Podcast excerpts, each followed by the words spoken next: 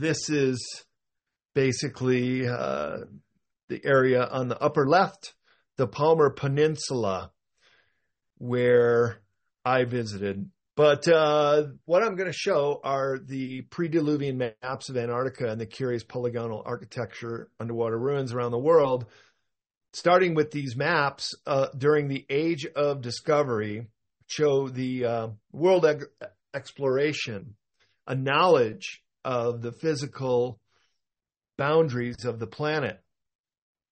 In some cases, even with mapping highlights that are still being discovered to this day. Some of the islands in a couple of those bays of Antarctica, you can see on the map on the left, which is a map that came out just before my trip down there uh, about six years ago. And this was showing where parts of Antarctica are warming up in red, including where I was visiting in the northern tip of the Palmer Peninsula.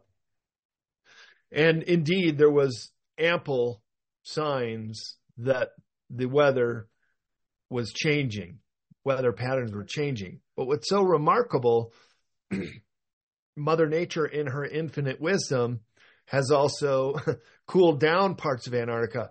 What you're looking at in the two miles deep of the polar plateau of Antarctica is the largest amount of fresh water on the planet. If this continent were ever to melt and Antarctica would flow into the sea, then you would have catastrophic sea level rises. But in her infinite wisdom, Mother Nature has balanced it out. And that's why you have places like Miami Beach or Santa Cruz, California, where I was a year ago, still just right at sea level. All right, let's jump into it. I am a cartographer myself. I draw maps uh, for several of my books, the Sacred Places series of books. And it's always that with cartography, you read a map. Yes, there are words on the map. Yes, there is uh, different aspects of a map in which we interpret the landmass. So cartography is one of the oldest professions, and it was a profession because in the age of discovery, first thing any pirate would do when they captured a ship is get into the captain's lockbox and steal their maps. And oftentimes these maps were copied hand over fist. So just a little bit more about Antarctica because it is such a different, weird world down there. You have uh, 1,350 active volcanoes worldwide, but one third of them uh, erupting some point in recorded history. The reason I'm bringing up volcanoes is because Antarctica is the most volcanically active continent in the world. And indeed, just like off of the big island of Hawaii, the Loihi Seamount is an underwater volcano that is rising to the surface. You have a lot of volcanism activity in Antarctica, which has the propensity to create new lands. And this is where I was in a section off of the Palmer Peninsula. And when I was uh, touring the Palmer base, only because I, I'm an American and, and two other people I were with were Americans. We we're 11 Poles and three Americans on our ship. We were able to go into the Palmer station base. Normally, they don't want uh, tour boats or cruise ships to come aboard. But I kept insisting, I'm an American taxpayer. You got to let me come. I see Palmer Base. And when I was in there, uh, we were getting tour of the facility. And when we were in the galley, our guide, the uh, manager of the base, said, Take a picture of that picture on the upper left. So I did. And he said, I'll show you why when we go outside. When we went outside, he said, Take a picture and look out there you see that island on the lower right is called Pie Island. And only um, a few years before we got there, the ice bridge connecting Pie Island to Anvers Island melted and broke off, revealing for the first time that there was this island out there. and if you see the uh, painting on the upper left, this was done in mid 1980s. They didn't even know it existed right there across from the Palmer base. So my point here is to show that there are new land masses now coming into view, whereas only a few short decades ago they were still covered in ice. And we'll see how important that is when we get to the Piri Reis and other maps, which depict islands under the ice shelves that could still possibly uh, hold new landforms that have yet to be discovered. And so some of those uh, landforms are coming up from volcanoes, as you say. But um, considering that these islands were only exposed before the last ice age, the Piri Reis map is likely drawn from a source map 17 to 12,000 years ago, making the case for it to be antediluvian. And the very famous book by Charles Hapgood, who is the author of Maps of the Ancient Sea Kings, Evidence of Advanced Civilization in the Ice, mainly concerns itself with the Piri Reis map, which you can see on the cover there. Uh, it does contain several of the other maps I'm going to show you here in a minute, but the Piri Reis map is just incredible. Here it is in its entirety. Uh, the original map was drawn in 1513 from a source map much older. And it says so right there in the liner notes on the lower left hand side, where it says that there are 20 maps and charts referenced in these notations. Eight were from the Ptolemaic age uh, maps the known world according to Hellenistic or Greek culture in the fourth century AD. But there's even reference to the maps being much older, those source maps in which Admiral Piri Reis drew this famous map from. Here you can clearly see the outline of South America and some of the data points. And this super civilization that would have existed over 4,000 years ago would have been congruent with ancient Egypt. It's now known that the ancient Egyptians were incredible mariners making their way to the land of Punt, where they would uh, excavate gold and other minerals. In the tomb of King Tut was found a boomerang, the same kind of boomerang that was used and still used by Australian Aboriginals. The only two places in the world where boomerangs have been found are in the Tomb of Pharaohs and in Australia. So the Piri Reis map depicts Antarctica not having ice.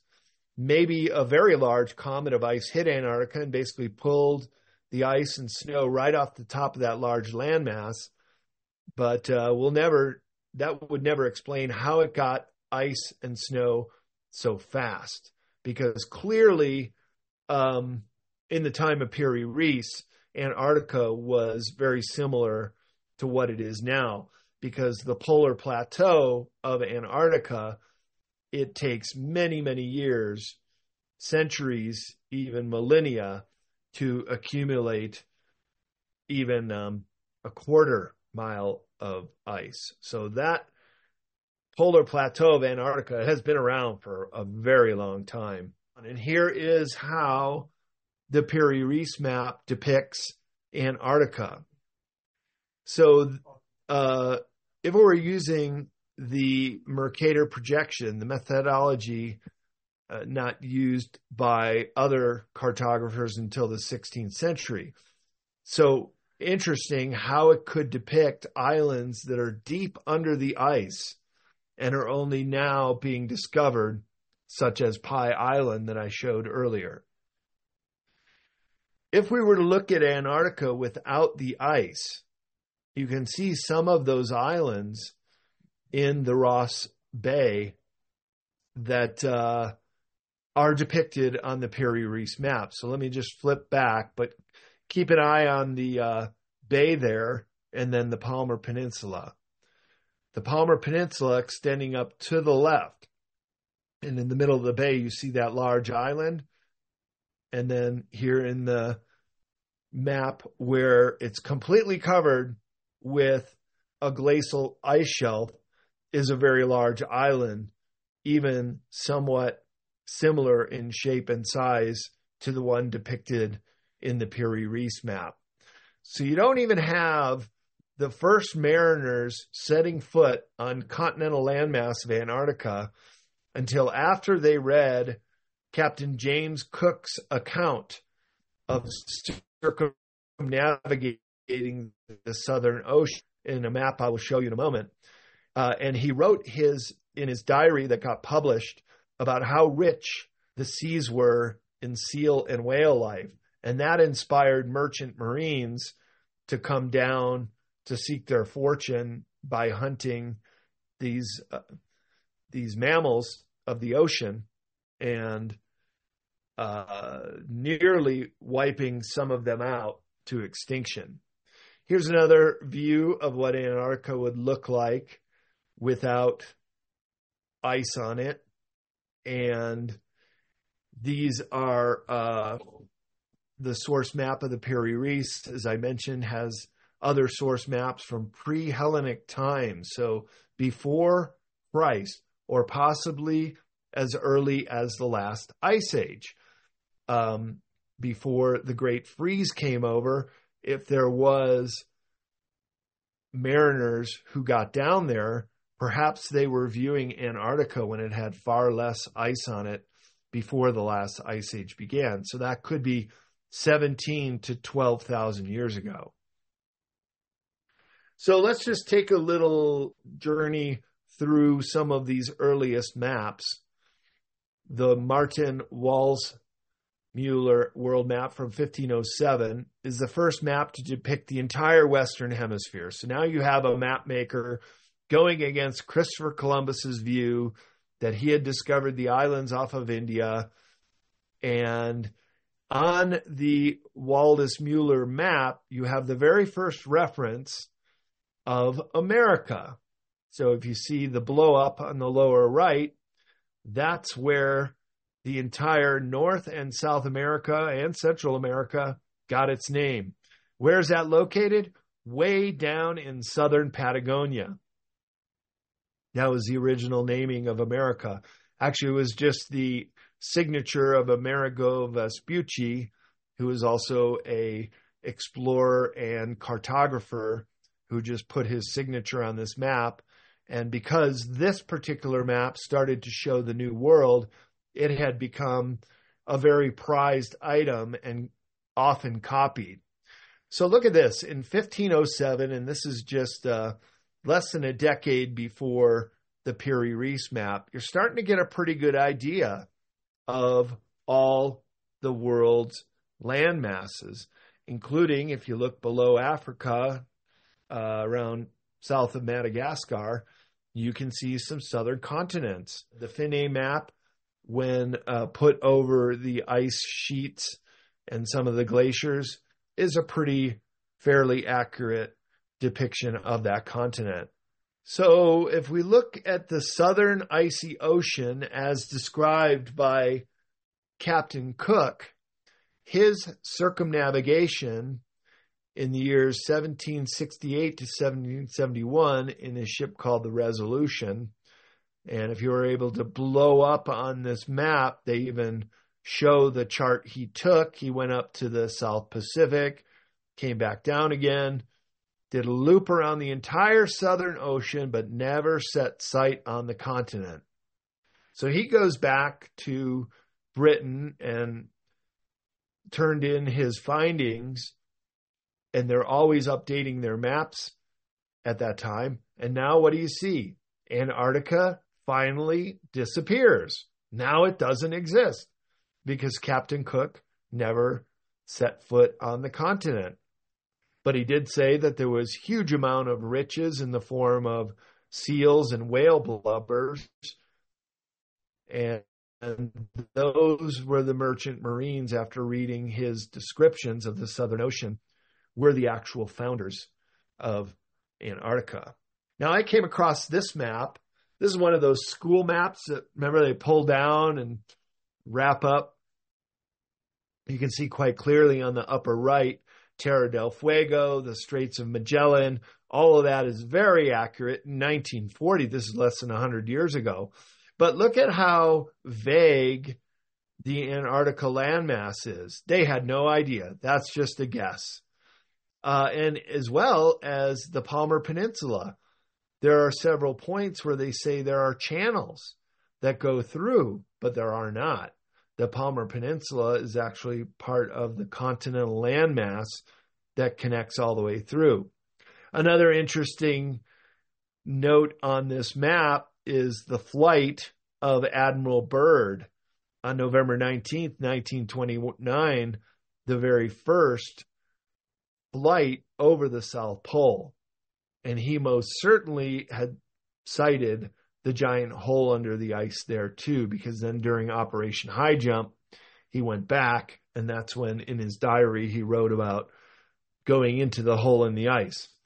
And if we look at the planetary grid with all the ancient sites and sacred places around the world in there, uh, Antarctica again is missing, but um, this will just show you how many places were founded along this grid line network of sacred temples along a planetary grid.